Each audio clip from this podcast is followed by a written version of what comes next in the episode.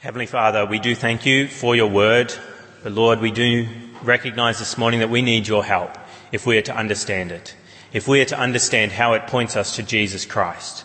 Lord, we thank you for the time that I've been able to spend this week preparing something to share with the people here this morning. Lord, we pray that you may help me to speak what is true. May your Son be glorified by what I say. May dishonour not be brought upon his name but may he be honoured indeed. And we pray this in his name. Amen. Now I know that we all do lots of things with our lives, and we make decisions every day, decisions that impact people in small ways, decisions that impact people in big ways. And sometimes the decisions that we make each day impact others in major ways. We can actually change the rest of their life for good or for evil. I reflect on some of the big decisions I've made in my life. Decisions like to get married to Jill. That has made a major impact upon my life, but it's also made a major impact upon the life of Jill. Either for good or for evil, I'll leave you to evaluate that, but I'm sure she would say it was a decision that has helped her, a decision that has been good for her to be married to me that I chose to marry her. And even decisions like to have children, of course, has a big impact upon the lives of the children themselves. And to go into the ministry, to decide to leave um, uh, podiatry research and go into the ministry has, of course, had an impact upon you here at Drummoyne. And that decision has had profound ramifications for lots of people who have been in my life. Today we're going to be looking at a particular decision, a particular event in the life of Samson and how that event points to Jesus, particularly the events of their death. So the event of Samson's death and the event of Jesus' death and how that has a great impact upon the lives of others. Because Samson actually prefigures Christ in a number of different ways. Samson is someone that most of us know from a very young age in children's uh, Bibles. He is usually there, and he is one of those stories that we like as children. I remember as a, ch- a child, particularly a, a, small boy, loving the idea of Samson and actually uh, being strong like Samson. I used to even um, breed budgerigars, and I named two of my budgerigars Samson and Delilah after the biblical characters because I was just so taken with Samson. We know a lot about Samson, but the thing about Samson is that you may not have ever thought about is how he prefigures Christ, how he points us to Jesus Christ. Because so much of the Old Testament, as Jesus explains to his disciples, are, are about him. It's all pointing about, uh, the whole, whole of the Old Testament is pointing to Jesus Christ as our Saviour who was to come into the world.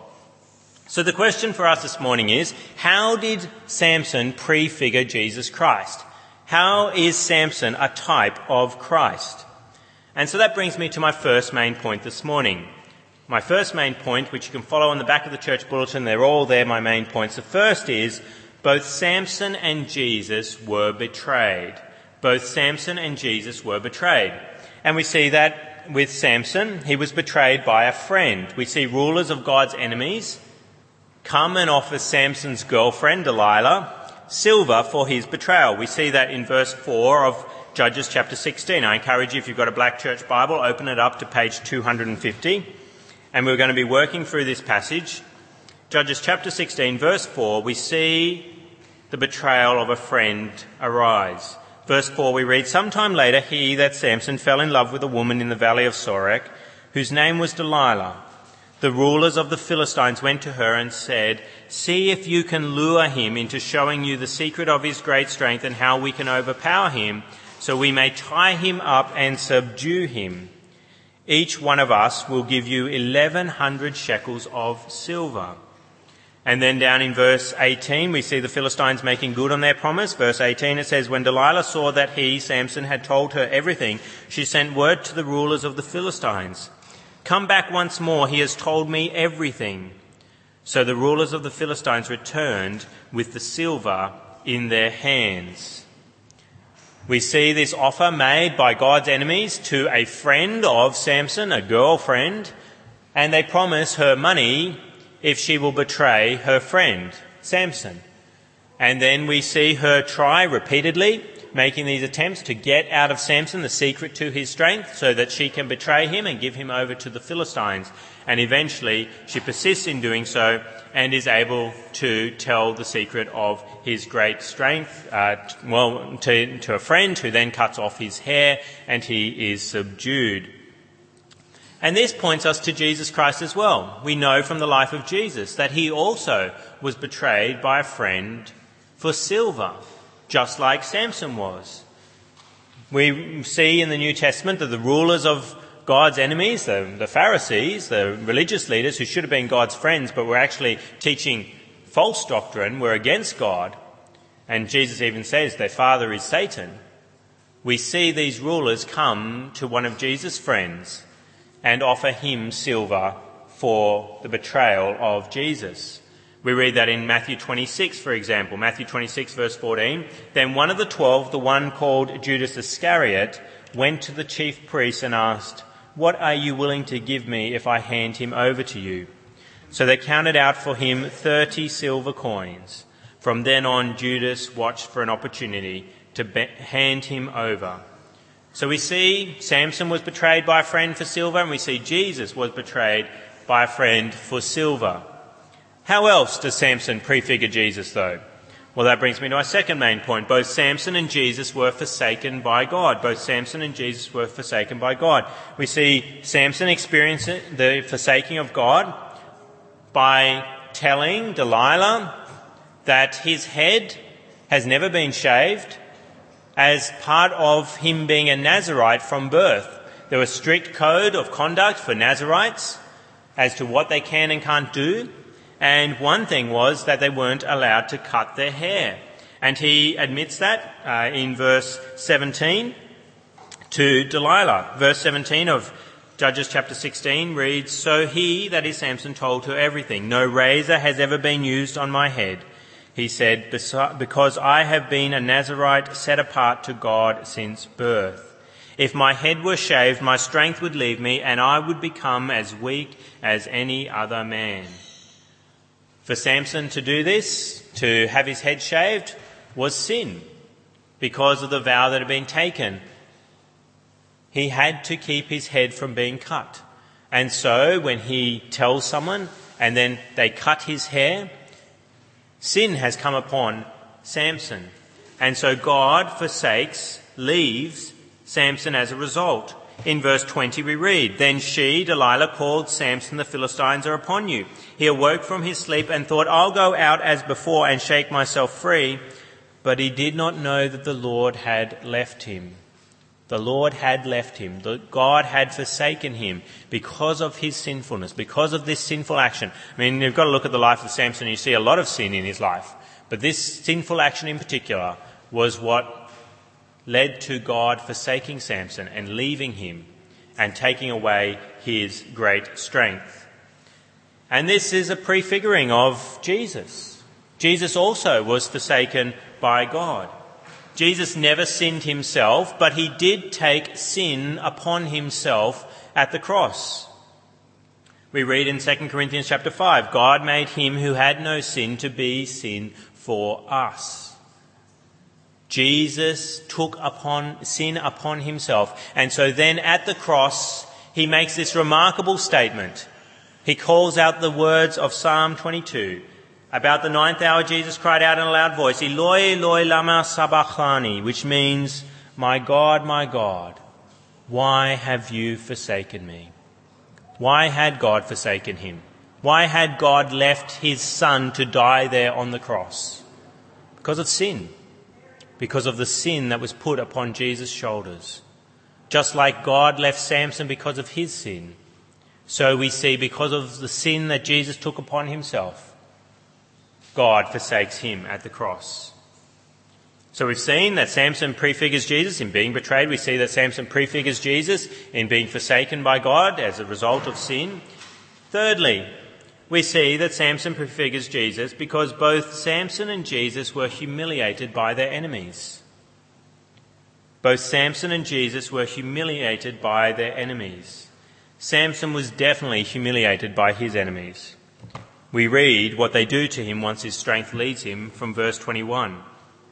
Verse 21, we see then the Philistines seized him, gouged out his eyes, and took him down to Gaza. That's humiliating to have your eyes taken out. It's one of the heights of humiliation that someone could do that to you and then still keep you alive. They could remove your sight from you. And then they don't only, not only do that, they don't take his eyes out, then give him the best medical care and look after him. No, what do we read? Verse 21 it says, binding him with bronze shackles, they set him to grinding in the prison. He's being treated like an animal, grinding grain, moving round and round in endless circles, grinding out grain, like an animal would. And that's a humiliating thing to do when any, whenever anyone treats you as an animal, it is a sign of utmost contempt towards you. And that's what they did to Samson. They treated him like an animal. And then they brought him out to entertain them while they're at their religious worship. They mocked him to his face in large number, laughing at him. We read that in verse 25. While they were in high spirits, they shouted, Bring out Samson to entertain us. So they called Samson out of the prison and he performed for them. The word there to describe the entertainment is laughing. They were laughing at him, mocking him. They looked at him and instead of pitying him without his eyes, they laughed at him. They mocked him. So Samson was indeed humiliated by his enemies. And when we look at the life of Christ, we see that Jesus also was humiliated by his enemies as well. Now, Jesus' eyes weren't gouged out, but he endured a much worse torture, much greater pain in his death. They crucified him. One of the most excruciating things you can do to a human being is to crucify them. And we see that Jesus was humiliated bodily in that way. While he was being humiliated in the shameful uh, death that he's experiencing, the painful death, we see that people even mock him as well. Just like they mocked Samson, we see people mocking Jesus in the state, the bodily state that he is in. And we read that in Matthew chapter 27 before. We read, they stripped him, that's Jesus, and put a scarlet robe on him, and then twisted together a crown of thorns and set it on his head. They put a staff in his right hand and knelt before, in front of him and mocked him, Hail, King of the Jews. What are they doing there? They're dressing him up like a king, but not quite. And then they're pretending, you claim you're King of the Jews. Okay, you're King of the Jews. And they're saying hail to him. They're making fun of him. They're laughing at him as they're getting ready to crucify him. And then we read further in Matthew 27, it says they spit on him. One of the other most humiliating things you can do to someone. We train our children from a young age. It is one of the most offensive things you can do to somebody else is to spit on them. It is never appropriate to spit on someone. But here we see with Jesus Christ, they're spitting on him. They take that staff that they had mocked him with, they gave it to him as though he was king and that was his scepter, and then they struck him on the head again and again. And after they had mocked him, they took off the robe, put his own clothes on him, and then they led him away to crucify him, to humiliate him with that shameful, public, painful death. And then it's not as though the mocking then finished. What do we read as Jesus is being crucified? Matthew chapter 27 verse 39, we read, Those who passed by hurled insults at him, shaking their heads and saying, You who are going to destroy the temple and build it in three days, save yourself. Come down from the cross if you are the Son of God. They are mocking him. They know what he has taught. That he has claimed to be the Son of God. And instead of bowing the knee to him, they're mocking him as he hangs there on the cross. And that's not as, as, as though that's not enough. We see even the religious leaders come past and make comment as well. In Matthew 27, we read, in the same way the chief priests, the teachers of the law, and the elders mocked him. He saved others, they said, but he can't save himself. He's the king of Israel. Let him come down now from the cross and we will believe in him. He trusts in God. Let God rescue him now if he wants him. For he said, I am the son of God. They humiliated Jesus. They mocked him. They laughed at him. They ridiculed him. They insulted him as he was going through that painful bodily experience of dying. So we see that Samson prefigured Jesus by being betrayed. We see that Je- Samson prefigured Jesus by being forsaken by God. We see Samson prefiguring Jesus by being humiliated by his enemies. What's another way that we see Jesus prefigure, uh, that Samson prefigured Jesus? Well, that brings me to my fourth main point this morning. Both Samson and Jesus accomplished much in their deaths. Samson prefigures Christ, yes, in many ways, but particularly he prefigures Christ's death. Samson accomplished much with his life. Yes, he defeated the, the Philistines, the enemies of God, many times in his life. You can go back and read in Judges. If you don't know the story of Samson, you can read about all that he accomplished. But Samson killed more of God's enemies. He killed more of the Philistines in his death than in his life. If you've got the Bible open there, Judges chapter 16, we read in verse 30, uh, 29. Verse 29 of Judges 16. Then Samson reached toward the two central pillars on which the temple stood, bracing himself against them, his right hand on the one and his left hand on the other. Samson said, Let me die with the Philistines. Then he pushed with all his might, and down came the temple on the rulers and all the people in it. Thus he killed many more when he died than while he lived. He killed so many people that day we read that they'd gathered in verse 27. Who had gathered? It says in verse 27, now the temple was crowded with men and women. All the rulers of the Philistines were there. And on the roof were about 3,000 men and women watching Samson perform. There were many people there, and Samson killed them in his death. So he was able to conquer much more of the Philistines, many more of the Philistines, in his death than in his life.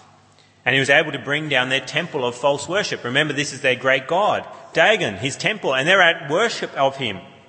We read that in verse 23 and 24. That's why they assembled. It says, Now the rulers of the Philistines assembled to offer a great sacrifice to Dagon, their God, and to celebrate, saying, Our God has delivered Samson, our enemy, into our hands.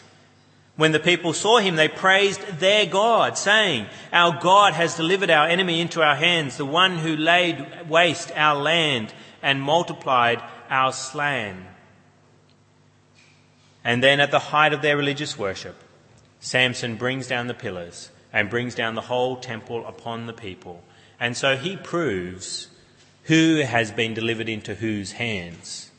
Is it Samson who has been delivered by Dagon into the hands of the Philistines? Or is it the Philistines who've been delivered by God into the hands of Samson there? It's quite clearly God who is at work. God is greater than Dagon. If Dagon exists, he is not a God like the God of Samson. And this is in the Philistine home territory. They took him down to Gaza. This is not Israelite territory. This is where the Philistine God should reign supreme but instead we see the God of Israel reigning supreme. And Samson is not only able to kill many Philistines, he's able to bring down a temple of false worship. Consider the size of that temple. If there's 3,000 people on the roof, that was a pretty major temple. That was a pretty major investment of the Philistines. And yet, in one blow, what does Samson do? He not only destroys the Philistines, the, all the leaders are there, and many of the Philistines, but he destroys a temple a way of false worship, of worshipping Dagon instead of the Creator. And so, with one blow, we read that he accomplished much more with his death. He accomplished uh, with his life than uh, he accomplished much more with his death than with his life. And it, Samson is able to avenge himself on the Philistines. Does this point us to Jesus Christ? Yes, it does. Jesus accomplished much in his death much in his death. In his life, yes, Jesus defeated his enemies of sin and Satan repeatedly. In his life, he was always casting out demons, always healing sick people, releasing people from bondage to Satan. But with his death, Jesus defeated sin and death itself and Satan all with one blow like never before. We read in Hebrews chapter 2 verse 14. Hebrews 2:14 it says, "Since the children have flesh and blood, he that is Jesus too shared in their humanity, so that by his death he might destroy him who holds the power of death, Who's that? Well, Hebrews 2 tells us that is the devil. And free those who all their lives were held in slavery by their fear of death. What was Jesus doing at his death? He was defeating Satan. He was destroying Satan. And he was setting free people who are held in slavery by their fear of death. You have to search hard amongst the human race to find someone who's not afraid of death. Everybody fears their death. They fear the unknown. They don't want to die. Why? Because Satan has us in bondage to fear of death. But Jesus, with his death, set us free from fear of death. Many Christians will honestly tell you that they look forward to their death. They're no longer afraid of death because they've been set free from that by Jesus' death. And why is that? Because our sins have been paid for. Jesus conquered sin at the cross. 1 Peter chapter 2 verse 24 says, He himself bore our sins in his body on the tree so that we might die to sins and live for righteousness. By his wounds you have been healed. For you were like sheep going astray, but now you are returned to the shepherd and overseer of your souls. Jesus took your sin upon him so that you can die to sin. Sin is no longer a problem for you. The punishment that accompanies sin is no longer something that is held over you, but instead you can live for righteousness. And that is why, because of Jesus' death, he was able to conquer sin at the cross. And so, as though it looks like somehow Jesus has been handed over into the hands of the religious leaders, into the hands of God's enemies, and they are the winners. When Jesus is hanging on the cross, who looks like they're winning? It looks like it is the religious leaders. It looks like it is the Romans that are the winners over Jesus Christ. But who is actually winning? It is Jesus. With his death, he is accomplishing so much. He is accomplishing healing for generation after generation of people. Healing for us here today. By his wounds, we have been healed from sin. How do we know, though, that that has happened? How do we know that Jesus has indeed done that? Well, we know that by the fact that Jesus was raised from the dead. John 2 verse 19 says, Jesus answered the people, Destroy this temple and I'll raise it again in three days. Destroy this temple, this body, which remember, uh, Samson destroyed a temple with his death. Jesus' body was destroyed at death, but it was then raised to life. And so we can know that by Jesus' resurrection, he has indeed accomplished what he said he would. If Jesus had never been raised to life, then we should be afraid of death. We should be afraid of the consequences of our sin. But if Jesus has been raised to life, then there is no longer fear of death because if we follow what he says, then he proves that he has power to raise us too. And that he has indeed destroyed sin in his body for us, that sin is dead in him, that our sin died with him so that we could die to sin and live for righteousness. So Jesus is far greater than Samson.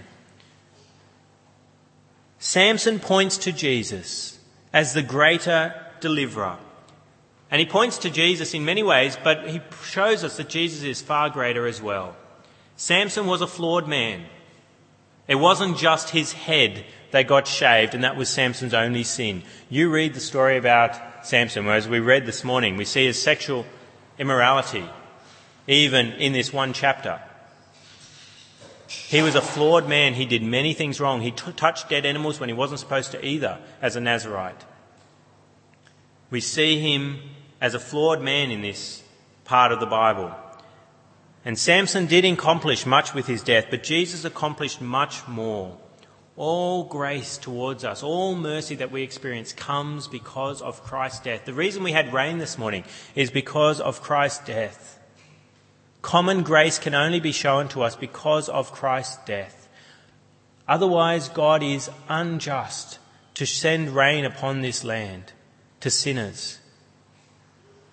He is being merciful when he shouldn't be. He should be upholding justice. But because of Christ's death, all grace can be shown to us And generation after generation can, of people can be healed from their sin.